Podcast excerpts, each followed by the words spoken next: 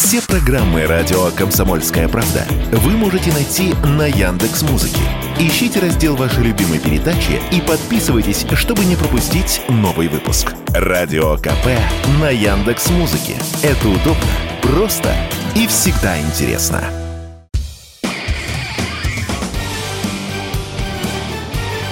Говорит полковник. Нет вопроса, на который не знает ответа Виктор Баранец.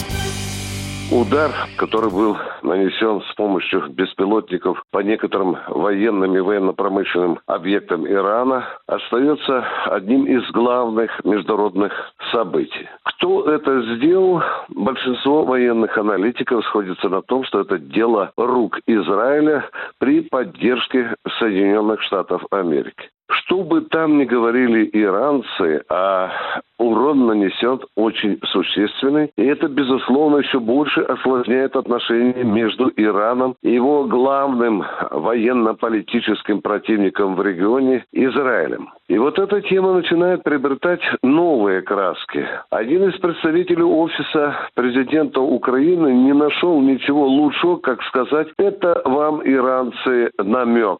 Ну, было совершенно понятно, что Украина не скрывает своего злорадства по поводу этого удара. Иран тут же откликнулся и устами одного из своих дипломатов сказал, что после таких заявлений Иран может сменить свою позицию по Украине. Это достаточно существенное замечание и даже намек, я бы даже сказал, и соответствующая угроза, что ответочка со стороны Ирана Украине за такое поведение может быть. И, в общем-то, этот намек, эту угрозу в Киеве быстренько уловили. Вот буквально несколько часов назад официальный представитель военно-воздушных сил Украины вдруг заявил, что если Иран передаст свои баллистические ракеты, они у него есть, России, то военно-воздушные силы и силы ПВО Украины не смогут отразить такие удары. Как видим, сюжетик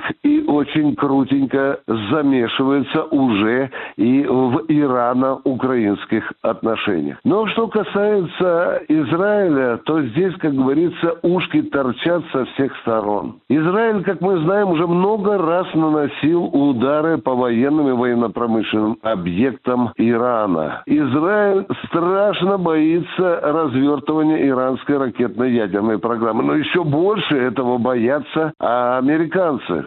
Уж какие не только санкции не объявляли, чем не стращали, какие только условия, договоры не выдвигали, но все равно задача центральная у Соединенных Штатов Америки остается той же. Лишить Иран возможности производить собственное оружие, тем более ядерное. А теперь посмотрим на Израиль. А Израиль имеет ядерное оружие? Да уже еще лет 15-20 назад один из его официальных представителей признался, что ядерные ракеты у Израиля есть, и даже назвал их примерное количество, около 100. Так вот, что получается? Получаются двойные стандарты. Израилю ядерную бомбу иметь можно, а Ирану нельзя. Ну, это вот сугубо по-американски.